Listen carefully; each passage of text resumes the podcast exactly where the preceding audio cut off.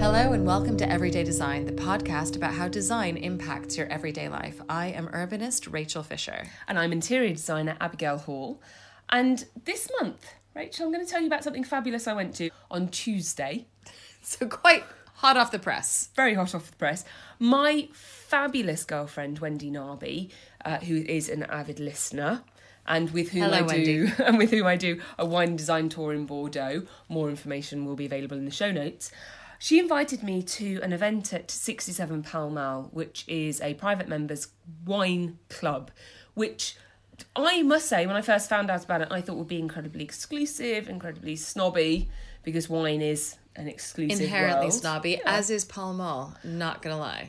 However, that's not true in either case. Amazing. It's very, very welcoming, and I'm hopeful that we're going to do a photo shoot there in the future. And it was an event with Liz Earle. Now, Liz Earle is a phenomenal journalist, 30 years writing about um, health, well-being, beauty, and she was a very interesting person to go and listen to. Not predominantly because of the design aspect, but she talked so much about the gut feel that we have. Gut feel is something that is quite literal. Yep. It is your gut. There is the vagus nerve that goes from your brain to your intestines. And that's why we have good feelings and bad feelings. And the more I was sitting listening to her, where she was talking about the importance of gut health and why your gut feel is so important, the more I realised when I talk to my clients about why someone likes something, often they can't articulate it. They can't say, "Oh well, the colours really resonate with me," or "Yes, I acknowledge that I um I holidayed in Tunisia, and actually yes." And therefore, this this yellow turmeric sort of color it's- makes it's me feel of it. It's very important to me. Rather, they just have a very strong emotional reaction to it, and actually, what that is is a gut reaction. And I was really fascinated by that. Now, Liz Earle does a phenomenal podcast. You can follow her through her website, uh, lizearlewellbeing.com. And I really want to learn more about our own personal health, our own personal well-being, and how that affects our choices, how it affects our mindset, and ipso facto, how it affects our choices on design. That's really interesting. So one of the things that I've been in I've I've been kind of fascinated by for ages is this idea of behavioral economics Yes. and behavioral psychology. And and for me, one of the things that impacts the decisions that you make more than anything really is is the kind of layout of the city that you live in Yeah. so this and, and i think we've talked about this before but the idea that where you live um and and its relationship you know in terms of its distance to your work or its distance to your school or whatever like that affect the choices that you make in terms of transportation right so it may be that um, you can walk to work. That's fantastic. That's really good for your physical well-being. That's really good for your mental well-being. And we have talked about that the green space, Absolutely, the influence my- of that, exactly. the abundance of oxygen, etc., etc. Um, and also, there's a lot of research about the impact of uh, the design of buildings in terms of your psychological well-being, uh, and and whether or not it's a healthy building. There's a thing called sick building syndrome, where if you're working in a building that has poor natural light, that kind of thing, that that that you become more unwell the longer that you work in this in this place. It, this idea of you are who you sit with, or you are where you sit. So there's an exhibition on at the Wellcome Centre at the moment called uh, Living with Buildings, which is all about architecture, well-being, and design. Well, we have to talk to Liz Earle about that because that is absolutely case in point. Indeed. So we think about it from a design affecting well-being, but how about well-being influencing design to in turn affect your well-being? So I think what you ultimately want to do is create a sort of obviously a virtuous circle about you know how you design the place and the space, um, and and and also thinking about the impact of say color on people's psychological mood.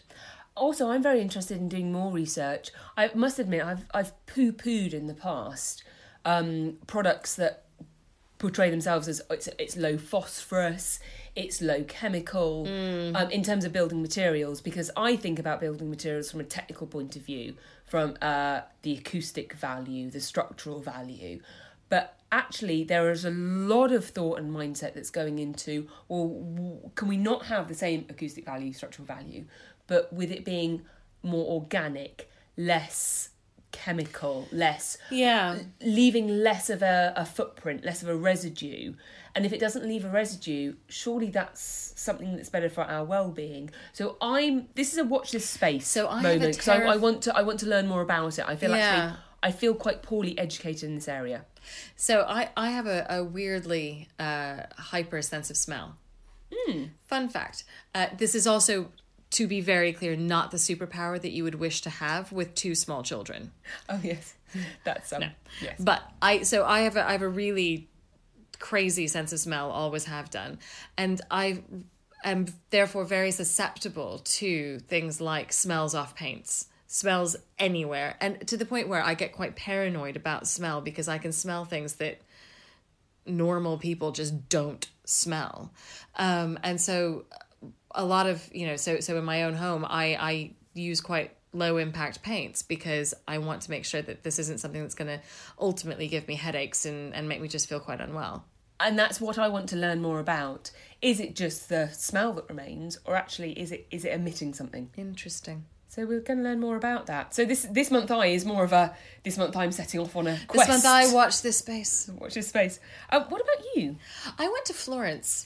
What- How horrible for you. So I celebrated my 40th birthday this month, uh, which was amazing in, in many ways. And I basically decided that I was going to have a, a month or so of celebrations because you only turn 40 once if you're lucky. As you should do. Actually, every let's make that every birthday. So uh, my husband and I went to Florence without the children. Sans Sans enfants. Bomba. Um, and it was literally the longest that my husband had been away. So we were away for three nights, four days, three nights. Flew into Pisa, saw the Leaning Tower. Did Did you do the photo? I may have done the photo. You have to. I do have the to do photo. the. I had to do the photo. Um, and we then went on to Florence, and we went to a. Um, I mean, it was amazing. The art, the architecture. I'm an urbanist. It was amazing. Ugh. But one of the things that we did was we went on the Taste Florence tour, and I heard about it on a podcast called Gastropod. They Yes. um, went not just on the Taste Florence tour, but also had the Taste Florence uh, people set up all of their interviews uh, around kind of northern Italy. But um, so I went on this Taste Florence tour, and it was amazing. It was so it was walking through a city eating food, It's literally combining my two favourite things. all of my favorite things.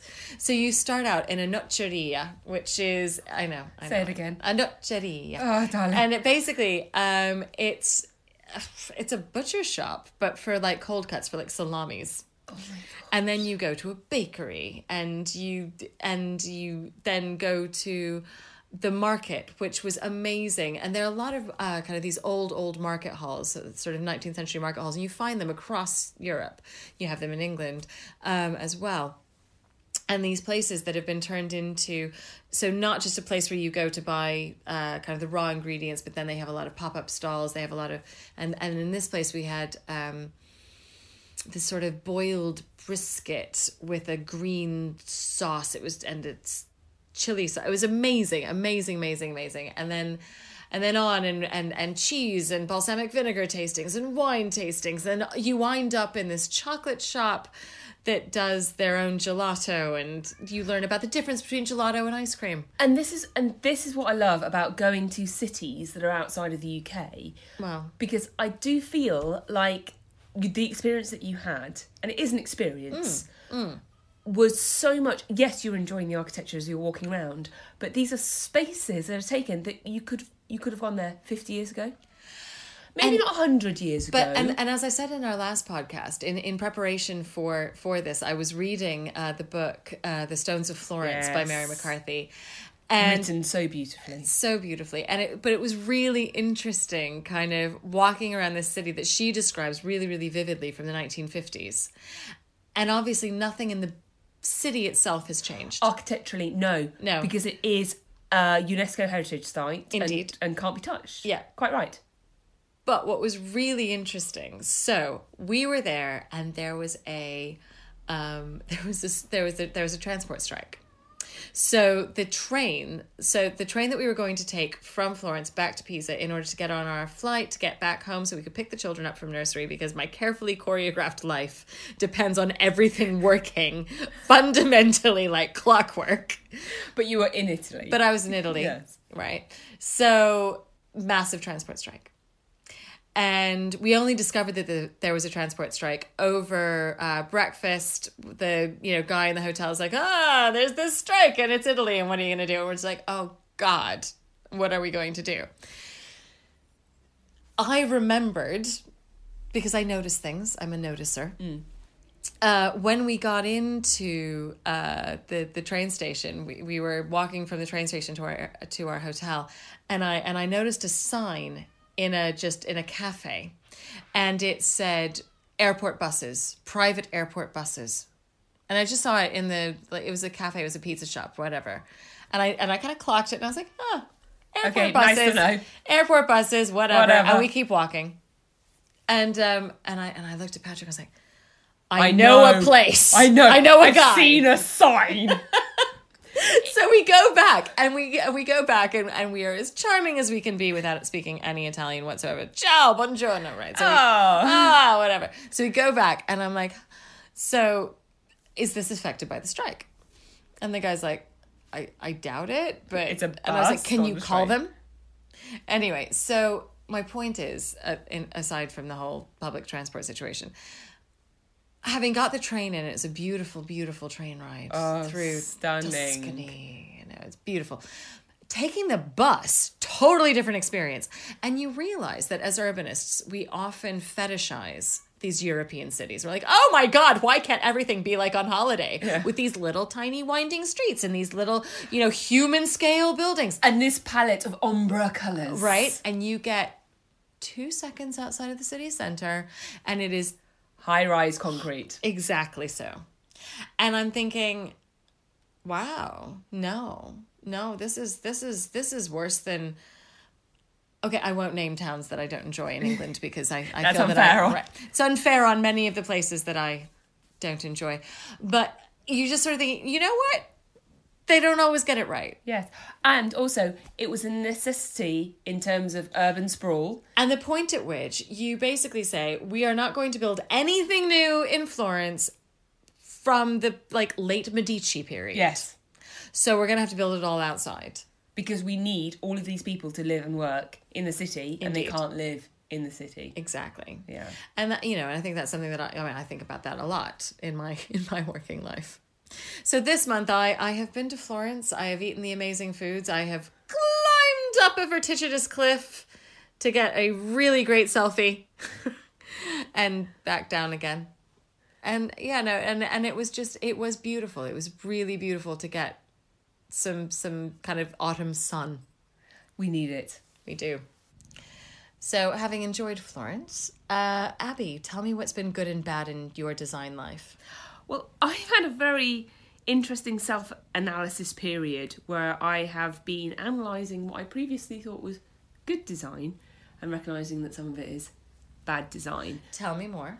Well, I have been finally unpacking my life from storage and I've been going through everything that I've considered as a beautiful adornment And- to my house. Yep.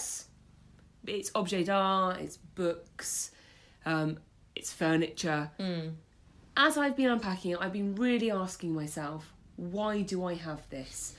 That came about by virtue of the fact that on a Monday afternoon, I had everything decanted into my living room, and my previous beautiful, newly refurbished space was suddenly full, floor to ceiling, and I have three and a half meter high ceilings of boxes. And I felt like a slight crazy lady for having that much stuff. So really went through the process of saying, well, what's in these boxes and do I actually love it? And what I mean by good design and bad design is something that's quite a trodden road now, quite a knowledgeable thing of holding an item and saying, does this bring me happiness? The whole Michelle Condine thing. Very much so. Yeah. Bearing in mind, I was quite proud of myself. I thought I'd done this before I put things into You literally have on your business cards the William Morris quote. I do. Exactly so. Literally on your business cards. And yet. and There's yet- always room. And There's yet. always room for more consideration. And actually, I think there's quite a, a physical experience of picking up something. So I was physically having to move things out of boxes. Yeah. And I think Michelle is right in respect of you have to hold it in your hands. Yeah. Something that normally sits on a shelf because it is a picture in a frame or a little sculpture or a beautiful candlestick, a, a, a clock, an antique clock, whatever it may be. And you have to say, why have I got this? And the first thing that goes through your mind is, I've spent money on it, Yeah. or someone's bought it for me. Yeah. Uh, then probably I've had it for a while, Mm. which is a bit of, well, there's nostalgia there. Yeah. And then there's this little part of your brain that goes, yeah, not that fussed. And Yeah. that's the that's the bit that you have to listen to. And I think bad design is ignoring that voice and saying, "Oh well, I sh- I should keep it." Even if actually I- I'll just shove it. I'll just shove it. I'll shove it on a shelf. Yeah. I'll, I'll, I'll put it in a corner so I don't really see it. Yeah. No. No. I think if you is not good enough to take pride of place in the central location of where you want to display the thing you love the most, then arguably I don't think you should have it. I remember um, so moving moving my life from Texas to to London, uh, which took a lot longer to do than it should have. Uh, I remember going through my childhood bedroom, and I had some things that my father had given me. Um, my father died when I was fourteen, so everything that my father gave me is It was very incredibly precious to me. Yes. But there were some things where my husband quite reasonably said, Really? do you remember him because of this? Do you remember him with it? Like, so so I have a I have a, a gold cross pen. Yes. That is my father's, which um, I now use every day, and I remember him with it, and it's very very precious to me because of that. And very powerful the association with it. Absolutely. On the other hand, there were many other things that, you know, you're a child, your parents buy you things. Do you really need that? Every And- soft toy. Yeah, exactly. Um, certain soft toys, yes, yes, we do. Um, but but but that kind of idea that actually, no, do you know what? I can let this go, and there's this really freeing sense of just air. It really is. And that is so bad design for me in that respect is keeping hold of something just because, not for a tangible reason. You kind of go, oh, uh, uh, because. It, it's detritus. Yep. It's clutter. Clutter in the absolute sense of the word. And it clutters your psychological space. It clutters you visually, it clutters you mentally. Because actually, if you can't articulate why you have it, it's a little mental niggle. It's an unclosed loop That in your is mind. such a good point. That is how I feel about it. Yeah. And so that's the process I went through. But I absolutely agree oh, with Oh, Michelle. You need to hold it and really ask yourself. and look at it and consider it. Yeah. And and actually I've liberated myself from a lot of a lot of items. But also flipping onto good design, mm. one thing that I truly love in my home is the quantity of books that I have. I was very lucky that once in my life I lived in a property large enough to have a room that I called a library. When I say I called it a library, It that's because it was entirely lined in books. it was a library. And the quantity of She didn't lend the books. Oh, no. It was like a library that you could Private. go and right. It was it was like Downton Abbey, but in no way like Downton Abbey. in Birmingham. Don't, you've made it sound bad. no, Birmingham's a lovely city. Birmingham's an industrial. It's, it's a second city. Well, let's not talk about cities that you don't love. Anyway, um, so books are one thing that I absolutely adore. However, we have gone from having a library to having effectively a very large bookcase. Uh, Suffice to say, I have more books than I have space. So I went through this entire process with books as well. Books are, are harder for me because the emotional reaction to a book is very strong when you've read it, but when you actually haven't read that book because it's either something that your partner's bought, it's one of his, or it's something that's been gifted to you, you can't necessarily say, "Oh, I'll just get rid of it. Oh, it's gifted Yeah. to me." I arrange my books in colour coordinated order. In our show notes, I will put a little photo up of how that is. It's that's personal pre- preference. I'm a very visual person. That's how I like to display my Well, books. and, and it makes sense because I will remember that a spine is red. yes, I'm very much driven Yeah. by a visual The image. number of, of times I used to work in a bookstore, and the number of times, fact, I know, but the number of times that people come in like, it has a red spine, and I think it's Exactly. called something kind of like this. You're like, I have no Seriously. idea what Yet- you're saying Yet in me. my home, I'd be like, "That's fine. We'll go to the red section." Upper left. Exactly. Yeah. So one thing I'm doing, which is, I, I'm calling it good design, but actually it is an activity. I am going through my bookcase, my Yep. library, yeah, book by book, and I'm going to read every single one. And if I don't Bold. love it, bold, Abby. if I don't love it, it's going. And I don't care if my bookshelf isn't full of Tolstoy and the complete works of Shakespeare. If it's not on there, if it's not a book that I can at any moment pick up, open, just start reading and know that I will get pleasure from it, why is it in my house? And I feel like that's a really interesting thing, particularly in the context of the digitization of books. So I have a Kindle, but I also have a lot of books. So I read a book um, couple of years ago now, which I have recommended to pretty much everyone I know, which is called First Bite by Bee Wilson. It's about how we learn to eat, both as individuals and as a society, because my great love, as discussed, is Is food. food. Um, I read it on a Kindle. I don't have the book. Would it be super weird for me to just buy the book so I can have it on my shelf? No, because that given that super weird? Given that my test of good design is something that you can pick up, immediately open, and get pleasure from, Mm. you know you would do that. It wouldn't be a bent spine. It wouldn't be a book that spent fifteen days in your bag while you've been commuting and reading it Yeah. as you go. Doesn't mean to say it's got any less value. Doesn't mean to say that you don't have that feeling of looking at the spine and going, "Oh God, I love that book," or speaking to me and grabbing the book and going, "Oh my God, read, this, this thing. chapter." Yeah. Here it is and that's what i want to have in my home Mm. i have a whole thing and I, I remember doing some work it was for um uh i independent uh, uh newspaper as Oh, was the little yeah. and I did a an article for them where I talked about the importance of books and how the fabric of a book in a room it affects the acoustics. Huh. It's got it's got a visual impact, and I very much wanted it to be the things that you love as opposed to again this ego. Oh, Yeah. look at look at the books I have in my bookcase. So I have to sometimes take my own lessons, and that for me is good design.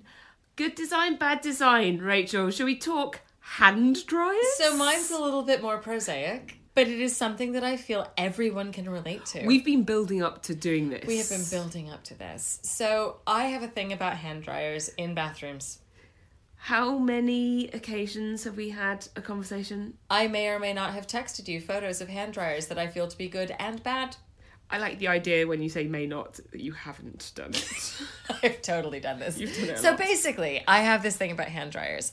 I want my hands to be dry. yes, function first. Function first. Function first. I also would like the floor to remain dry. Very Controversial. Controversial because, right, so some hand dryers that have just like a straight shot of air that goes all the way down, right? So they will just power the water off your hands, flinging it onto the floor, and it could become quite dirty water. Your handbag could be soaked in the dirty hand water and shoe water of the previous occupants of this bathroom. That has happened to me. Listeners, you need to know that to this point, Rachel was sitting back quite relaxed with her lovely Cadmus on her lap. The moment she started Cadmus is a talking, cat. the Cadmus cat. The moment she started talking about hand dryers, she's sat bolt upright and is gesticulating. I feel really, really strongly about This hand dryers. is They make me crazy And that's a reality of good design, bad design. because good design, you don't even notice it works unless you are so surrounded by bad design. And so many that the, are that the moment you find a hand dryer, a hand dryer that dries your hands without without Displacing. water. displacing All over the floor. on your hands onto the floor. The moment you find one of those, you you just you rejoice. I have a photo I of a hand dryer I was sent the photo. the photo of the hand dryer in the bathrooms of um, the Malmaison in Smithfields. So I was giving a talk, whatever, at a at a, at a dinner, and I went in to use the loo, and I was like, oh, you know, I'm doing things. Oh my god, this hand dryer. This hand dryer, so it's kind of like a Dyson Airblade, but it's not a Dyson. It's better than a Dyson. Well, and, and that's what we have to say actually. So credit to Dyson. They revel as they have with many with many so different many designs. They genuinely said, "What's the point of this product?" But I feel like this is like rock it?" and roll. Okay, so in rock and roll, you have the people who originate the idea, Yes. and then you have the people that make it really freaking good. Yes. Yeah? So these guys are the super rocket, they are the cream of the hand dryer world. And I will I will I will post a photo. Basically what they do is they've got um it's like a Dyson Airblade in that it's a it's a single unit. You put your hands in. It's got a little blue light which makes you feel cleaner. Yes, it does. And sometimes it even says Yeah. Like- and it's got and it's got a little timer that tells you how long to keep your hands in. You can keep your hands in longer. it's fine. You can do what you like. Who can say? Yeah. I mean, There's no hand dryer police. no, not yet. You would be the the, I, I the probably, captain I probably of that would police be the force. captain of that police force. Air Force One. No. No, No. sorry. Anyway, I so love what you did there though. thank you. So you put your hands in, and you. It's like the hokey pokey. and You put down, in, you put and them out, you put down. them in, you put them out, and eventually your hands are dry. It sucked the water in, and through a little drain in the bottom of the hand dryer, and then it's gone. I don't know where it goes. Mind, not onto the floor. not onto the floor. My Not onto your handbag, handbag. remains dry. Everything is perfect. I do not understand. I mean, obviously, obviously, the hand dryers that blow all the water off your hands and onto the floor are mildly preferable. Oh, I don't know. Maybe they're not. You know, the ones that are just sort of like a, a lukewarm kind of fluff of air. Of, Yeah, like someone vaguely breathing on your hands. yeah. So the, I'm I'm happy to name it. The Xlerator hand the dryer. Xlerator hand dryer. It's not hot air. No, It's just a blast of air. it's a blast of air. and you know how I don't love to go to IKEA. They they're full of the well, no. They've got both the Xlerator and they well, the I, one in Edmonton. I always I always used to think of the um, Xlerator hand dryer in the IKEA that was near me, which is on Mm. the North Circular, um, because the everyone when they turn up at IKEA goes to the loo before they do the massive a thousand mile walk around. or sometimes midway through. Oh, sometimes we, we're- we're not going to get into the semantics when someone goes to the loo. Right. But they had an Xlerator and it was right by the door as you come into the loo and it just meant a wet patch. And almost every single person that walked through that door almost fell over. Again, bad design. For a company that prides itself on good design, a bad design choice. Do better, IKEA. They probably have. I haven't been to IKEA in years. And if you're interested in Abby's thoughts on IKEA, do listen to our first episode on IKEA. so our major topic this month is a Christmas Ding ding ding. and Christmas decoration. Holiday decorations. Yes, and actually, that's a good point that you make there, Rachel, because I always think Christmas, but you know, various holidays that So- we celebrate around that time of year. Well, and not even just that time of year. One of the things that I'm really conscious of is um, being American, we have turned seasonal decoration into something that is year round. I am constantly in awe of my American friends on Facebook who can be bothered to decorate for St. Patrick's Day. Oh my god! the Easter table setting, the Thanksgiving. Oh, you name it. Harvest. Well, well, but that is Thanksgiving's what I fair mean. enough, but it's just, but you just kind of go, oh my god, there are people who have enough time on their hands. Yes, it blurs from Thanksgiving into Christmas. Yeah. It's actually all you're doing. You're, you're doing Thanksgiving decoration, which is in the UK we have Harvest Festival. Not really. Not in the same no. way. I mean, you don't have two Yeah, days you- off work in which everybody you know comes to your house, eats a lot of food, lies on your sofa, and farts at you. That is not something that you have. You need to stop inviting those kind of people to your house. I don't know who they are, but just uninvite them. Family and friends. Okay, A, your family you can't deal with. B, uninvite those friends. They are not your friends if they're fasting on your sofa. Anyway, you are quite right. In the UK, Harvest Festival isn't quite, we don't decorate our house for it. I mean, those who do, like, good on you, but miss the point, I feel. But, but you're right. When we're talking about we're talking about holiday decorations, we are talking about the the the movement from retail decoration, which as we record this is the beginning of November, and already we have got I think the Oxford um, street lights are on. Yeah. Probably in local towns around the country the lights are on. I personally am working on a project now quite close to Hatton Garden and just today I was walking around looking at the retail spaces and I would suggest 9 out of 10 have already got their Christmas decorations in their windows. And it's interesting, isn't it? So every year you will get the too soon. Yes, the conversation is too soon. Too why soon. Would, why, why is What- why is Christmas is music playing in the coffee shop? It's Yeah. too soon.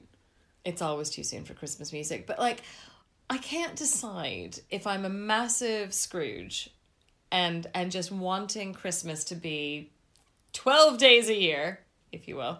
You know, just just just a really limited time period. And why is that? Is it is it that I feel that I'm being over advertised to? You know, wh- when is the right time to bring Christmas into your home? I think it's the acknowledgement that we we reach we have a fatigue when we have something that's special. Hmm. If you have champagne every single day, on what day do you stop appreciating it? Well, you are talking to somebody that has everyday champagne flutes, so I feel like I acknowledge it was a bad example to choose. But my point is that actually the No, reason no, the reason we become despondent with it because when we start seeing it in November is because we know by the time that the 25th of December comes around, it's no longer special to us. It has become regular. It's You're become Christmased everyday. out. We're fatigued. We're fatigued by the sparkly lights and the beautiful chandeliers that are decked the with relentless goodwill. I mean, my God, would you stop with the goodwill already? but, and this is a very important point, is that this, I see it transitioning from a commercial world into a domestic world. It comes earlier and earlier every Yeah. year in the commercial world because commercial Christmas sales are so, so important. Yes. In actual fact, we know the reason why the Christmas adverts are such a big deal for retailers is that those retail sales can effectively keep that retailer going for the entire year. And we are talking about the death of high streets, and there's, a, there's actually a very sad thing that's aside from the design principles that we're talking about. But when it comes to people's homes and the desire to deck them out, So talk to me about decking the halls. Your like your own personal hall. Talk to me about this. What are you going to be doing for Christmas? So I'm I'm very much traditional in respect of my traditions come from the way I was brought up. Yeah. That's basis of traditions, right?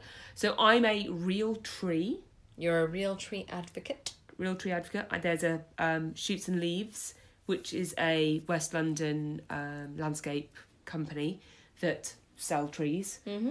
They bring them round to my house. They chop the trunk. The man's burly. I won't talk about that too much. Um, Do you and- give him a diet coke?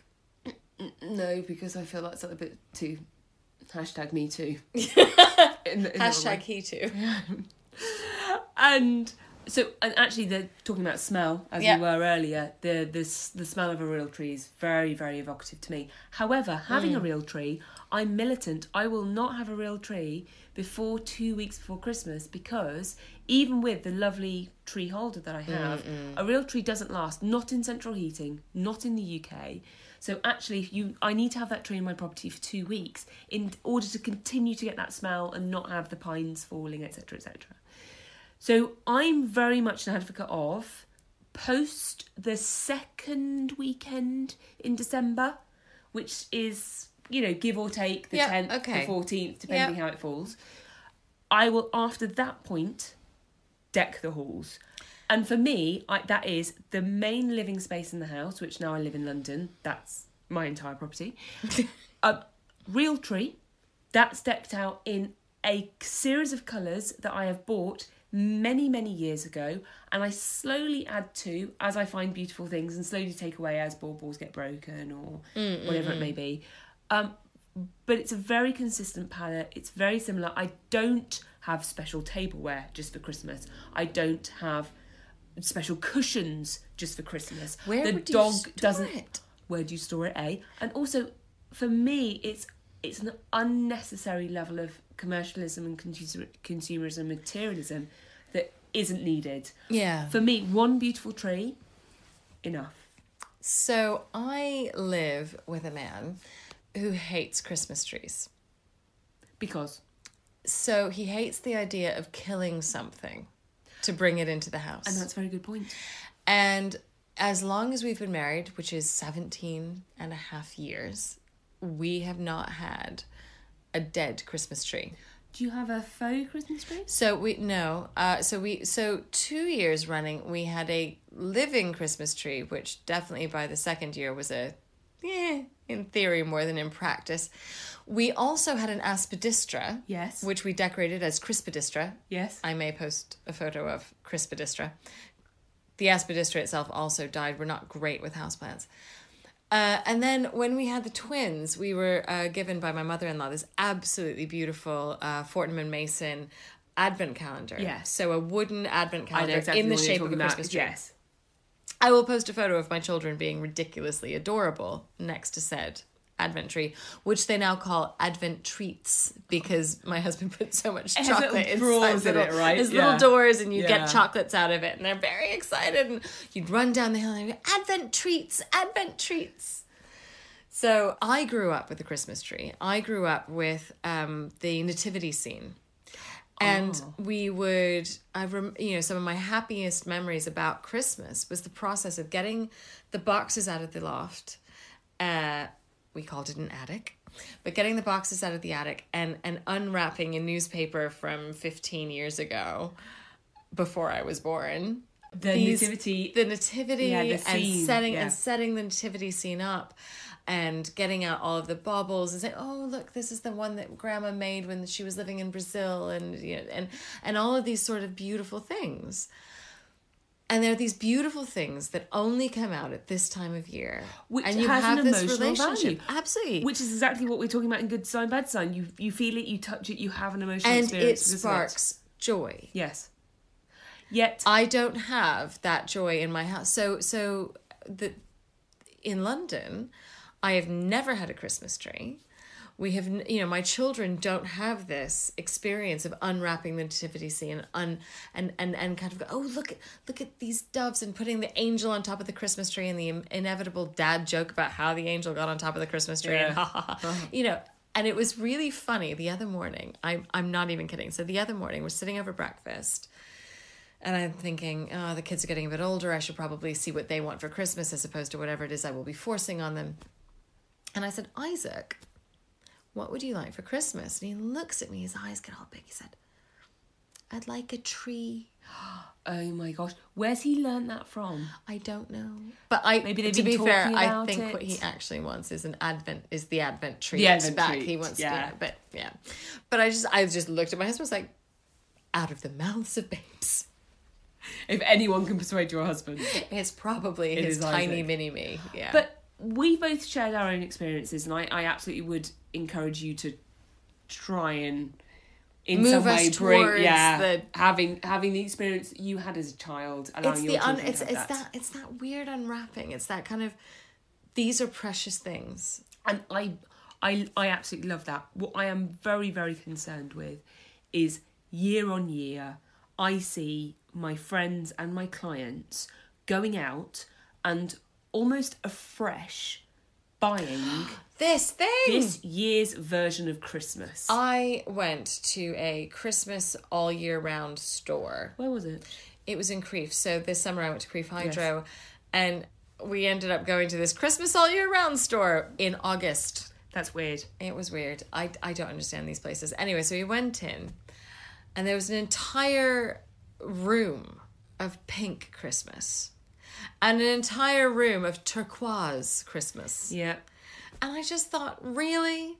And I feel so strongly that the message of Christmas can't just be about the consumerism. And I also think the reason we decorate our houses is we make it this beautifully ambient place to be, mm. something that actually we're very proud of. How many people now do you notice when they decorate their tree, they want to show it off? They face it out into the windows. Exactly. They put Oh. it in the most central place. And that's that's lovely. And actually if it means that you invite people into your home, that's fantastic. That is the spirit of Christmas. However, if you are inviting people into your home to show off your Christmas, that is a message un- Literally- understood And I'm sorry, but like to quote How the Grinch Stole Christmas, that is the great book. When people ask what the great book is, maybe Christmas perhaps means a little bit more. Those are wise words. It's I mean I, I the the twins love the Grinch and they want me to read that they have me read it year round. And it is. It's absolutely. It's a beautiful story, incredibly deep and full of many, many messages. And actually, the takeaway here is we're not saying that you can't take pride in your home, and we're not saying that you no, can't have beautiful decorations. Oh, I'm sorry. We're a design podcast that's not interested in people taking pride in their homes. However, Talk about turkeys voting for Christmas.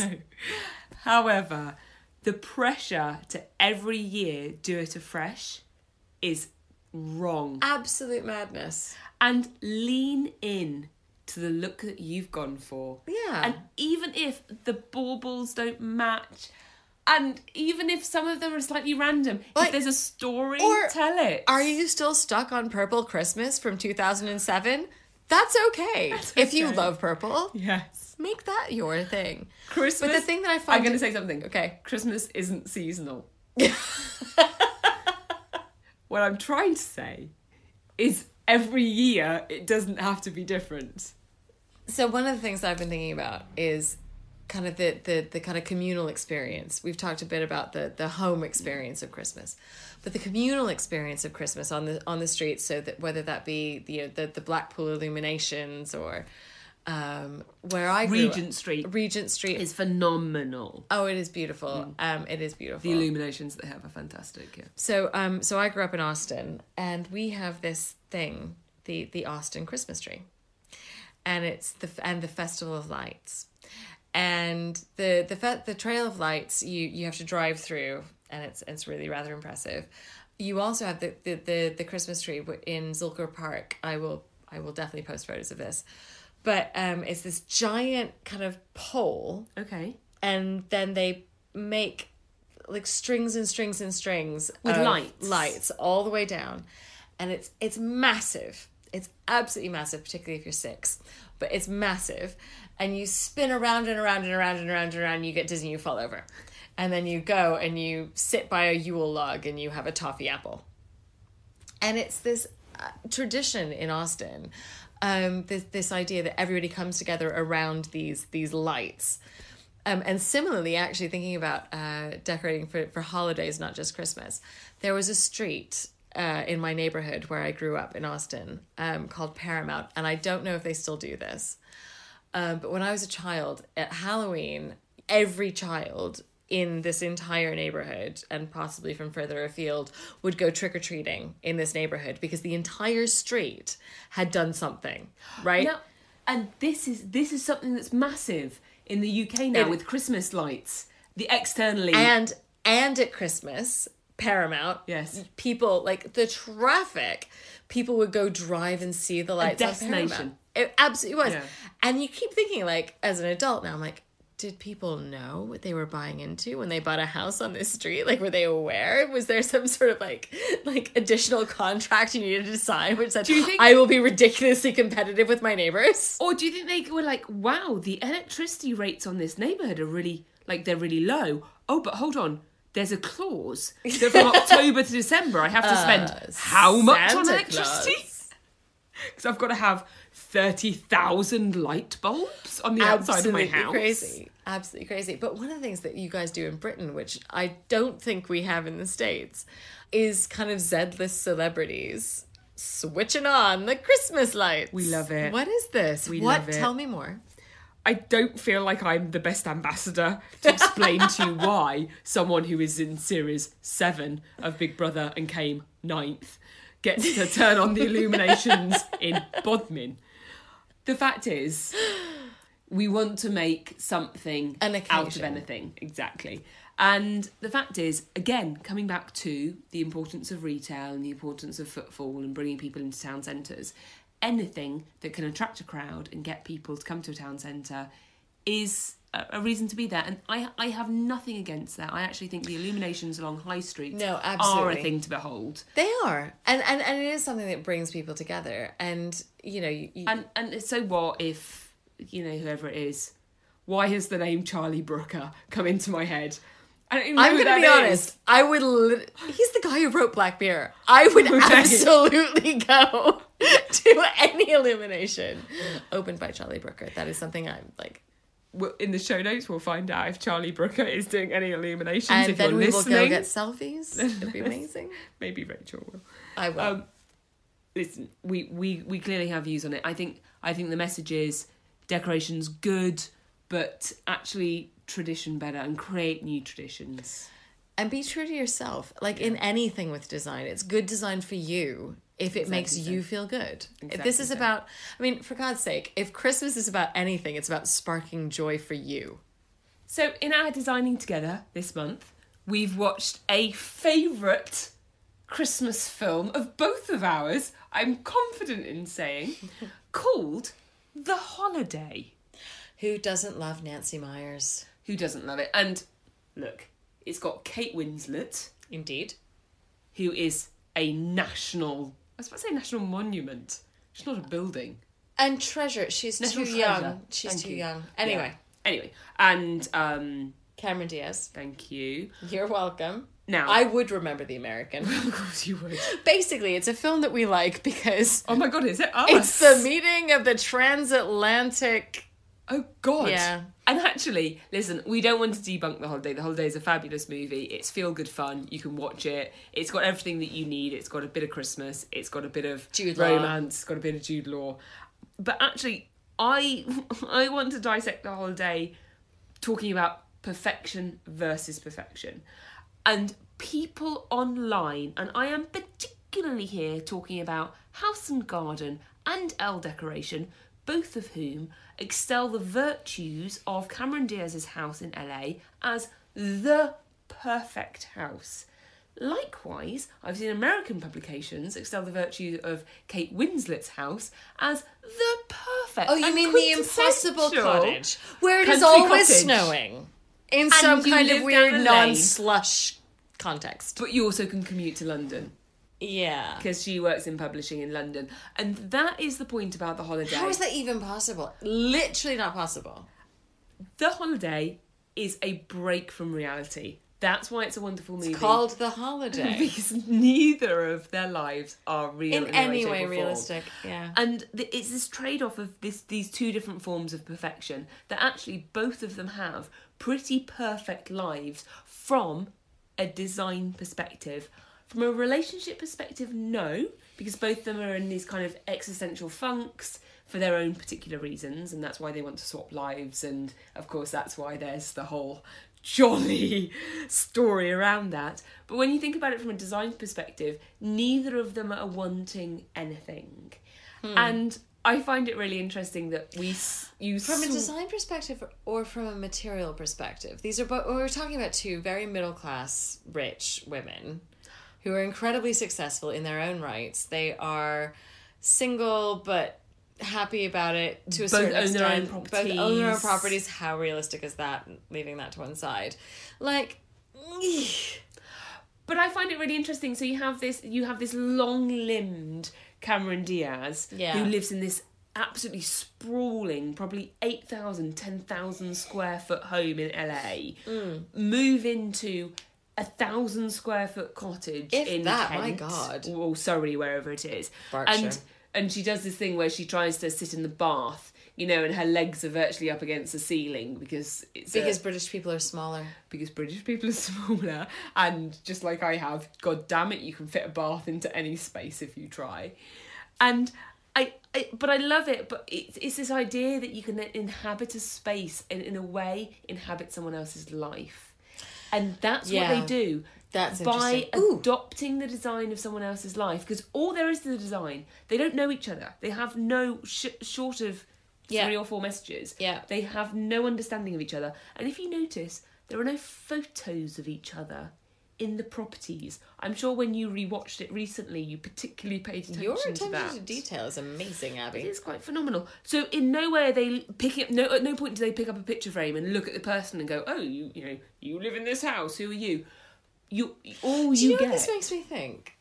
Is have you ever Airbnb'd your property or rented your property out? I've been in plenty of Airbnbs. I've never rented my own out So I I occasionally Airbnb my house because it's a four bedroom house in London. near enough to central London. And one of the things that I'm conscious of, particularly if I'm doing it on a longer Airbnb, so a couple of weeks, is that I will take some of the personalizing stuff out of the living room, out of the public oh, spaces. really? I don't have a huge amount of kind of personal stuff. I'm not one of these people that's basically decorated my house and I got married in 2001 and here are all of the photos of my wedding. Like I just like that would Here's Ugh. 87 photos. No. Yeah. But, you know, I, I'll take out the sort of, you know, five or so photos of my kids or whatever because it's nice to be able to sort of think, oh no, I live here. You do. You impress your own personality on it, and even someone else's mugs, someone else's plates. You can imagine in some version of yourself, hmm. you were the person who bought those mugs or those plates. Because why wouldn't I? Because the they're photo of someone else's children, you're not pretending that they're Not yours. really my children, no. That's a that's a level of disbelief that we can't really go to. that said, there is always that kind of prurient curiosity, which is kind of going, oh, that's what they look like. You've been to Airbnbs I have. Where you kind of look at the photos on the walls and you're kind of going, oh, interesting. Yeah, and trying to work out sometimes who the owner is. The weirdest thing I ever did. So I Airbnb'd our house out while we went to the States Yes. over Christmas. And a couple of weeks later, we got back and we got a card in the post. And in the card, the card was from this French family that we'd rented our house out to. And there were photos in the card of this family sitting in our house with my cat, so my cat on their lap.